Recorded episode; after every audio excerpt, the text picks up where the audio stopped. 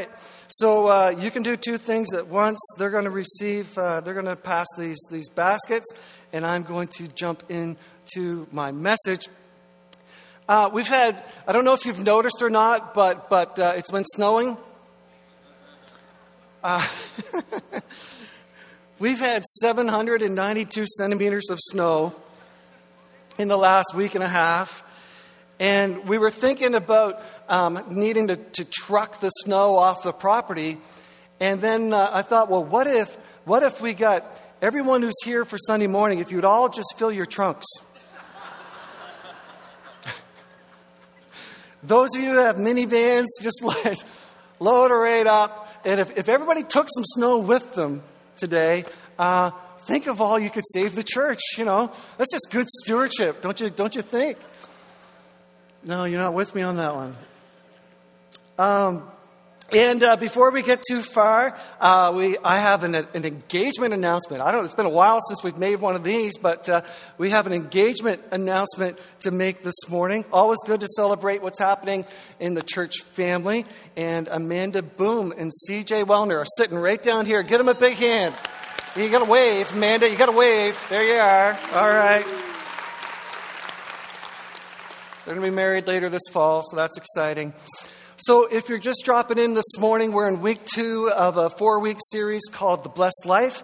Uh, this is the second time in three years that we've done this series. I don't know if we'll do this every three years or not. I don't know. Maybe this is the only two times we'll do it. I, I really don't know. Uh, but I knew that it was the series that we needed to do in this season as a church, so here we are. And like I said last week, we're not in a hole. Uh, we might be if it keeps snowing, but, but so far we're, we're not in a hole. Uh, this is not a campaign. There won't be a commitment card at the end of the series. Uh, we're giving away the book called The Blessed Life that we're building the series on. We're, that book is available for free uh, out at the Welcome Center, and uh, you can pick one up. It's never too late to jump in. Last week's theme was putting God first. When you trust the Lord with all your heart, you'll be able to give to the Lord from all you have. That was last week's theme. When you trust in the Lord with all your heart, you'll be able to give to the Lord from all that you have. Give, give God your best. Was anyone listening at the very end of the sermon? I even put it in bright red. Well, Cindy did, but I'll take credit for it. Give God your best, He'll take care of the rest. All right, so that was, uh, that was last week's theme. This week's theme comes from chapter 3 in the book, The Blessed Life by Robert Morris. And, and, and in that chapter 3, um, Robert Morris talks about why giving your best to God and returning the tithe back to God isn't law, it's life. That's the title. It's, it, that giving is, is not law, it's life. So, we're going to be in the book of Matthew this morning. The first four books of the New Testament are what we call the gospel letters. And the gospels capture many of the teachings and miracles of Jesus. And if you, if you, if you read through the Gospels, and I highly recommend that every, everyone do that, if you just start in Matthew and just start reading through Matthew, Mark, Luke, and John, you'll notice a tension between Jesus and uh, Jesus and his new message of grace and the Pharisees, the keepers of the old law. And this, this tension that you'll notice in the gospel letters, it, uh, it, it boils over at times when Jesus gets exasperated with the shallow legalism of the Pharisees and, and, he confronts their hypocrisy.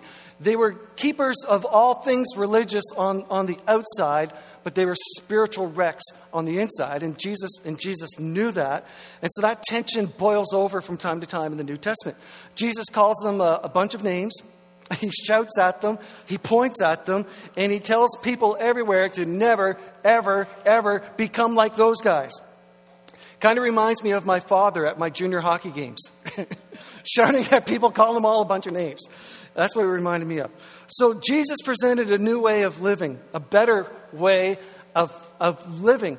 And oftentimes, Jesus would, as he was teaching, uh, he would tell people, You've heard it said this way, but I tell you, it is, it is this way. And he would present a better, a better way of living. And so, this new teaching of, of grace and loving your neighbor and going the extra mile and turning the other cheek and every, all, all of those teachings of Christ, it caused people to, to wonder if all the laws of, of Moses and uh, the laws that, that even predate Moses, laws that they learned from, from Abraham, if all of those things were, were still relevant and to be followed, or, or if, if this new teaching of Jesus was Jesus' way of saying, hey, let's just scrap the whole thing, let's start over uh, from, brand, from brand new. And that's where some people would say that the concept of tithing is an Old Testament concept. It's, it's in the old, and Jesus came to make everything, everything new. And so, you know, we don't, we don't live by, by that anymore. We're over here now, and that's where, where some people um, uh, see that. But as we're about to see, grace doesn't abolish the law, it makes it better. Okay, so our texts this morning are um, two texts from the book of Matthew. One is, uh, the first one is Matthew chapter 5, verses 17 to 20. And then we're going to follow that right up with one verse, Matthew 23 23. All right, so here we go, Matthew chapter 5, verse 17, where Jesus says, Don't misunderstand why I, why I have come. I did not come to abolish the law of Moses or the writings of the prophets. No, I came to accomplish their purpose. I tell you the truth, until heaven and earth disappear, not even the smallest detail of God's law will disappear until its purpose is achieved.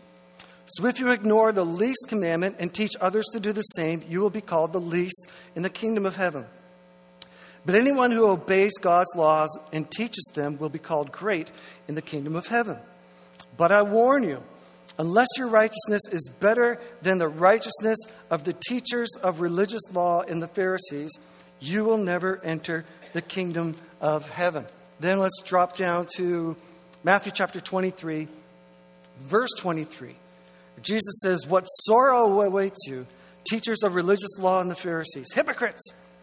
For you are careful to tithe even the tiniest income from your herb gardens, but you ignore the more important aspects of the law justice, mercy, and faith. You should tithe, yes, but do not neglect the more important things.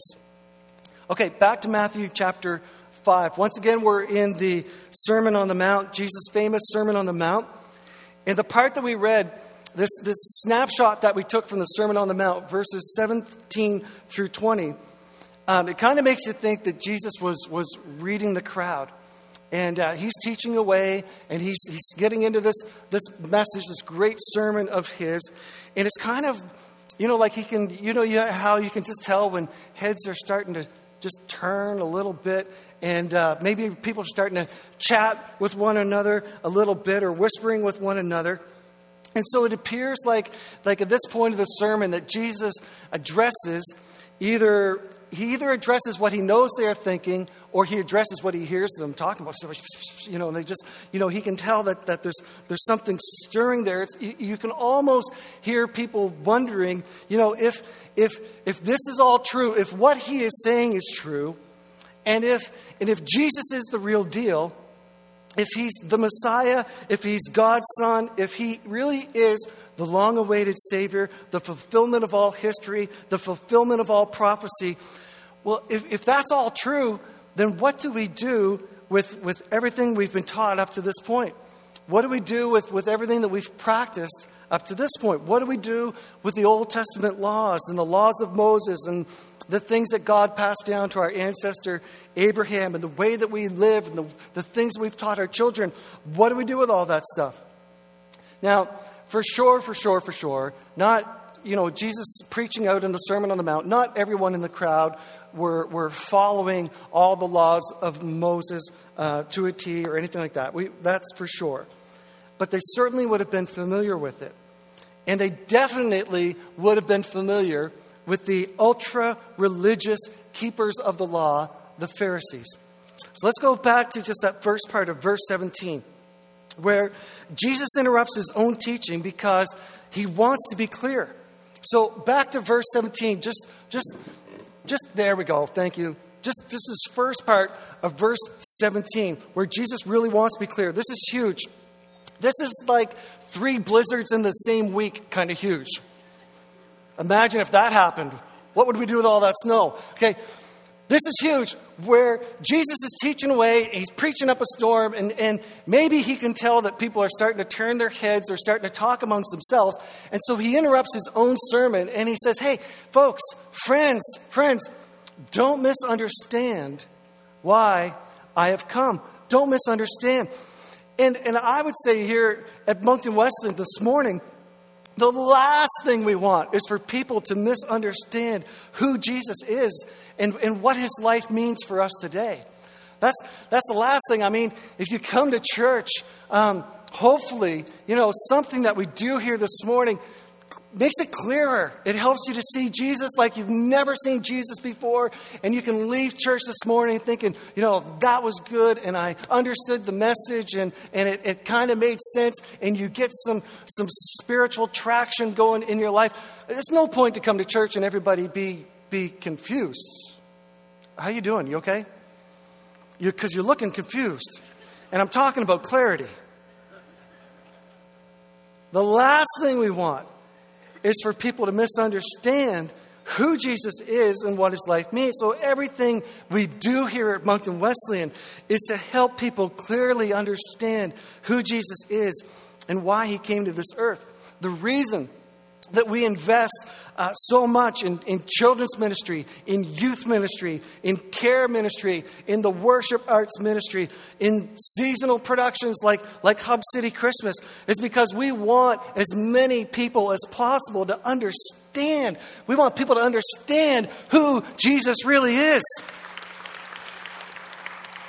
We want them to follow him as their Savior. And, and, maybe you're here this morning and, and you came in here still not quite sure, but, but, but, but possibly something in, in your experience today in the worship or in the teaching or just the, the Holy Spirit of God speaking to you and, the, and, it, and it clears for you. And you're like, whoa, I, I, I, I can see who Jesus is. I mean, that's why we do what we do.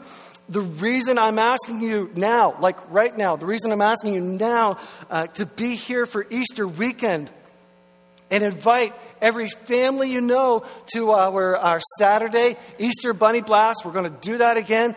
And uh, we call it the Easter Bunny Blast, but you understand it's all about Jesus.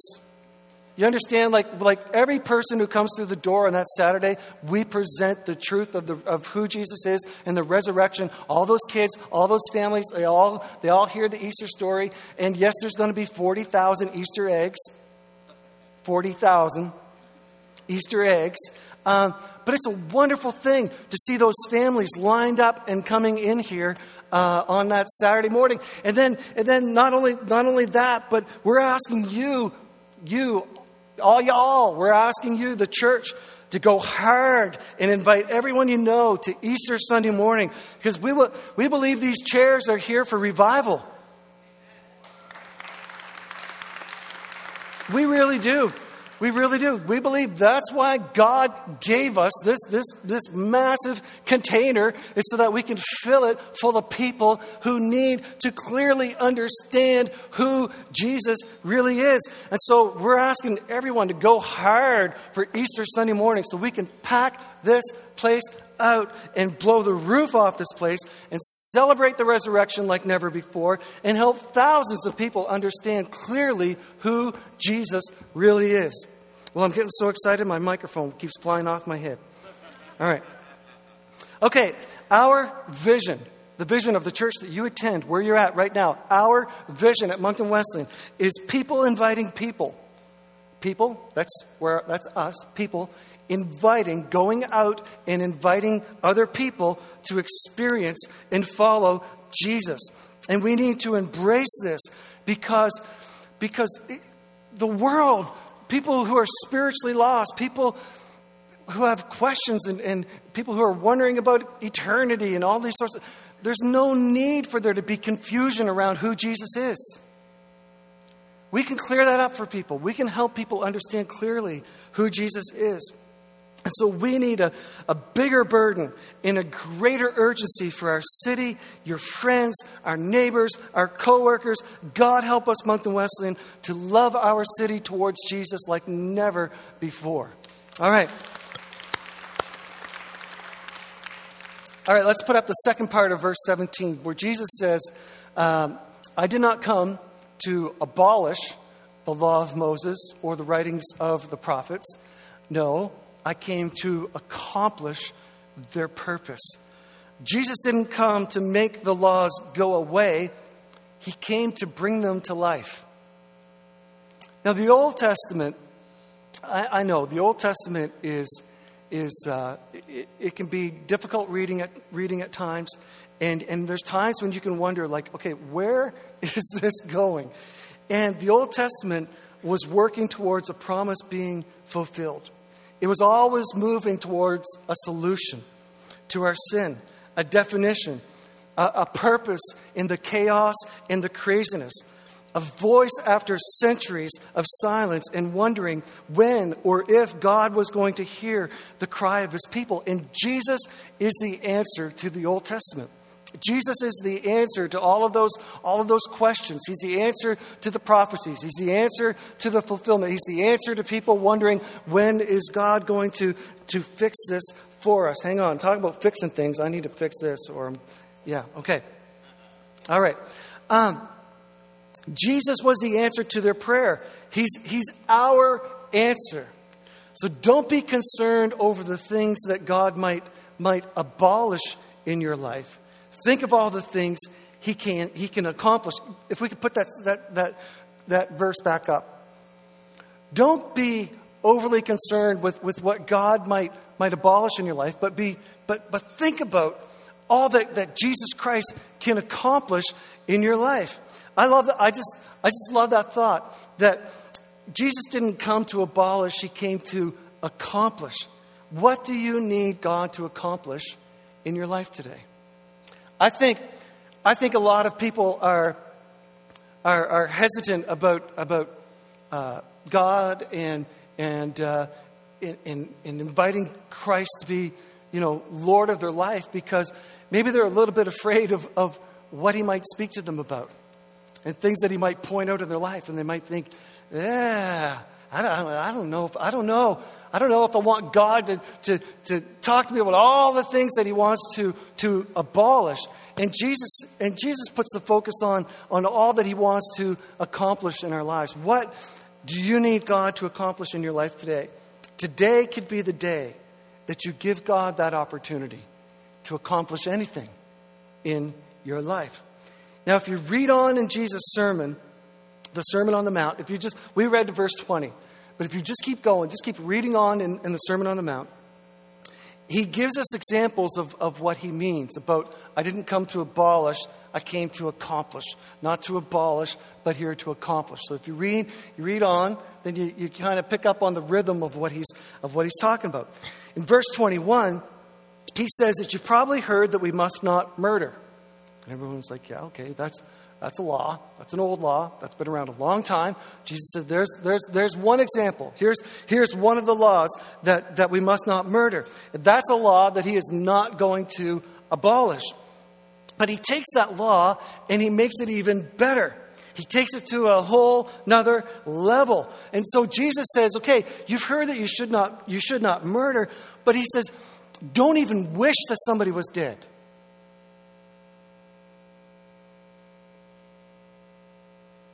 Don't commit murder in your heart or in your head. Don't think evil towards someone else. Don't allow hatred to, to build inside you and, and consume you. Don't curse them, he says in verse 22. In fact, Jesus even says, don't even call them an idiot. Now I know why that word was uh, not to be spoken in my home growing up. Anyone else like that? I could, that was worse than a curse word in, in my house, if you called, if you called someone, and, it, you hit all the buttons at the same time. If you called someone an idiot, in, in, in my house when I was, when, in our house when I was growing up.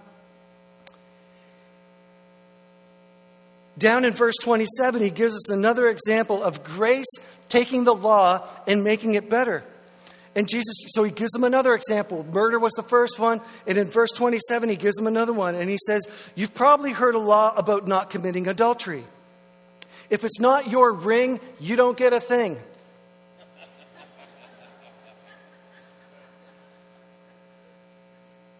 And, and Jesus takes it to a whole nother level. And he says, even if you look at a woman with lust in your heart, you've committed adultery.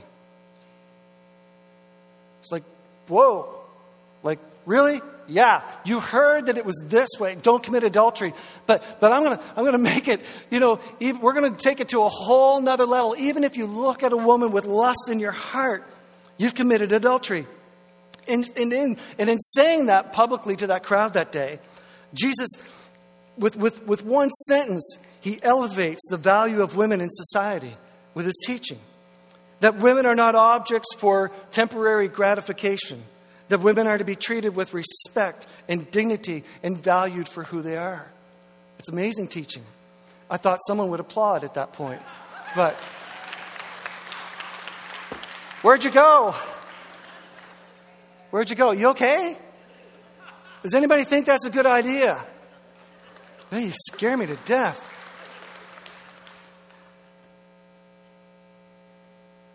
It's awesome teaching. In verse 20 that we did read, Jesus takes a swipe at the Pharisees and he helps us understand what it really means to follow and serve God. And we're going we're gonna connect that thought of, verse, of Matthew 5, verse 20, we're going to connect it with Matthew 23, 23. Before the Sermon on the Mount, before Jesus, before the sermon, before anybody heard his teaching, if you just stop someone and ask them, who are the most righteous people around, more than likely they would say, oh, uh, those guys, the Pharisees. They would, you know, if you said, well, who are the really righteous people? They would point at the Pharisees. A Pharisee uh, pretty much gave their entire lives to studying the laws and living them with extreme radical obedience. And Jesus reacted to them so aggressively because uh, many of them were the, the, the, exact, complete, total opposite of, of his message. Jesus took a religious system built on rules and consequences, and he made it a love relationship built on grace and forgiveness. You see that? So there's, there's the tension right there. That's why he's like, every time he sees those guys trying to look so holy and so pious, he's like, ah, you, ah, you know, what am I going to do with you guys? Jesus took a religious system built on rules and consequences, and he made it a love relationship built on grace and forgiveness. Jesus wants you to know how much God loves you for you to choose to serve Him and follow Him out of a relationship that's based on, on love, not a list of rules. See, Jesus came to serve, the Pharisees were all show. Huge difference. Jesus came to seek and save the lost. The Pharisees were seeking out anyone who wasn't perfect so they could make an example out of them. Huge difference. So, what does all this have to do with the blessed life? I'm glad you're asking out loud. If you've ever thought of, of giving or tithing as old school, part of the, the old laws of the Bible that, that doesn't apply to us on this side of, of grace, or if you give out of duty, out of rules rather than relationship, if you give from a, a reluctant heart, you're missing the joy of, of giving. You're missing all the upsides and blessings that come from, from an overflowing heart that just, that just loves to, to give back and to pour out worship to God. As Moore says, tithing is life. It's not law, it's, it's life. Don't see tithing as a payment that you're locked into. Giving unlocks. It unlocks the blessing of the payment that Christ paid for your life. Tithing doesn't tie you up, it frees you up. Jesus didn't come to, to press the laws down harder and harder on us until they're just unbearable. He came to pour his love and grace on everything we know to be true, to lift us from our burdens and to set us free. So let's jump to Matthew chapter 23. Matthew 23 is pretty much an entire chapter of Jesus telling the Pharisees how he really feels. And it's pretty clear. And again, reminds me of my father at a hockey game. and he calls them hypocrites, um, blind guides. I remember my father yelling at a referee one night if you had another eye, you'd be a cyclops.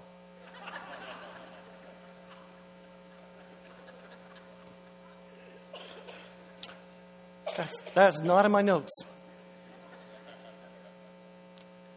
Uh, Jesus calls them hypocrites, blind guides, unclean, filthy, whitewashed tombs, blind fools, snakes, sons of vipers, and a few other gems. He's hot. He is hot in Matthew chapter 23. And he's partly calling them out for their charade. And he's partly going out of his way to show us that, that, that his teaching, that following him, is the, it's the exact, total, complete opposite of those guys. And Jesus calls us to, to take off our mask. He points out the, the hypocrisy in those guys. And in doing that, he's, he's telling us don't be fake, be real. Don't try to impress everyone else by, by trying to make the world think that you're something that you're not. Just be who you are, just be real. Uh, serve. Serve the hungry, serve the poor, serve the widow, serve the orphan. Actually, love your neighbor, love everyone. Less judgment, more grace. Less barking, more wagging.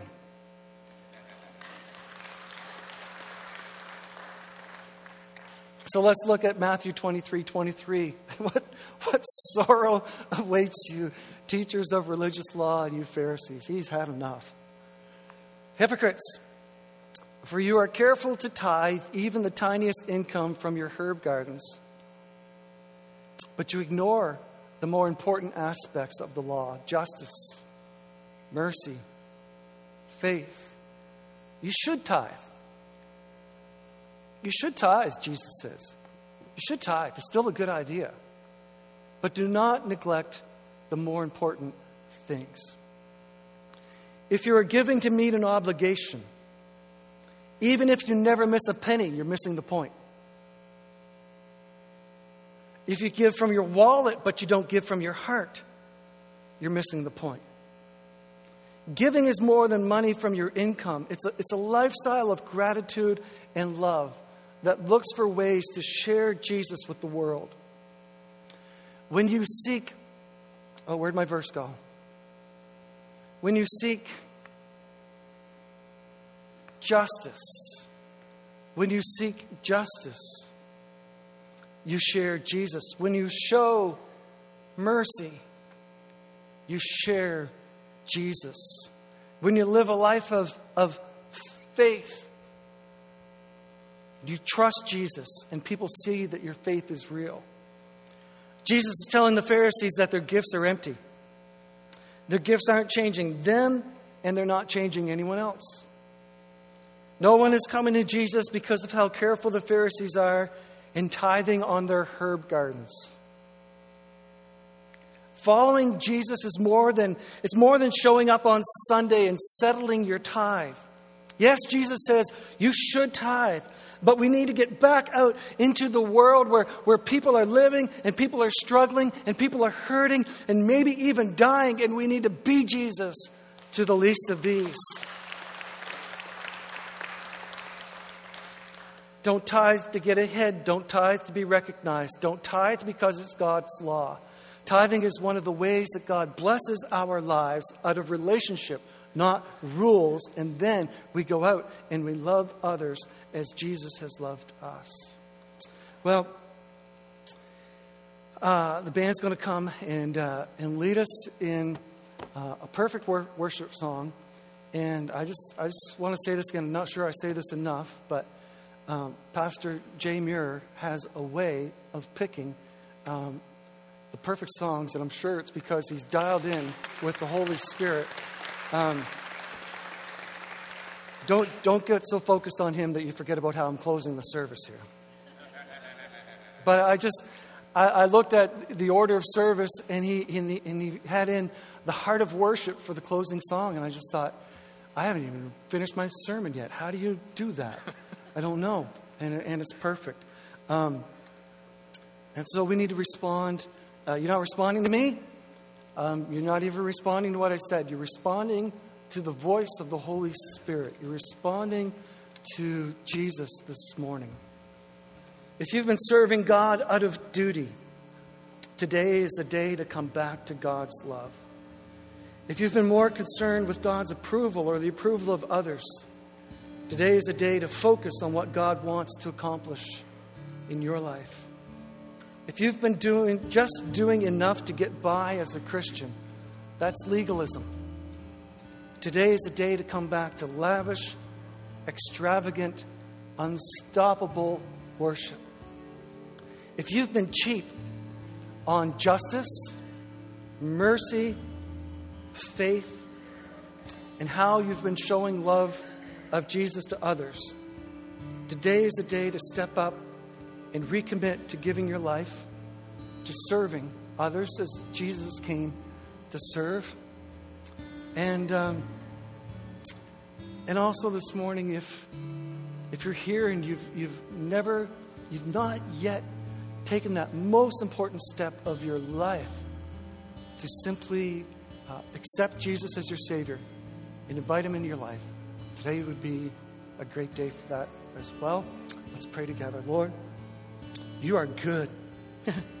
God, you're so good.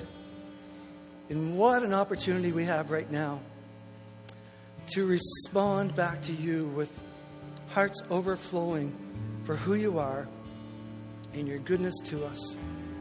And so, God, um, this pastor's prayer uh, is simply that, that these people, that, that we together, myself included, that we would uh, clearly hear and understand your, your voice, your Holy Spirit speaking to us in this moment and that we would respond in a way that holds nothing back. I pray and ask these things in Jesus' name. Amen.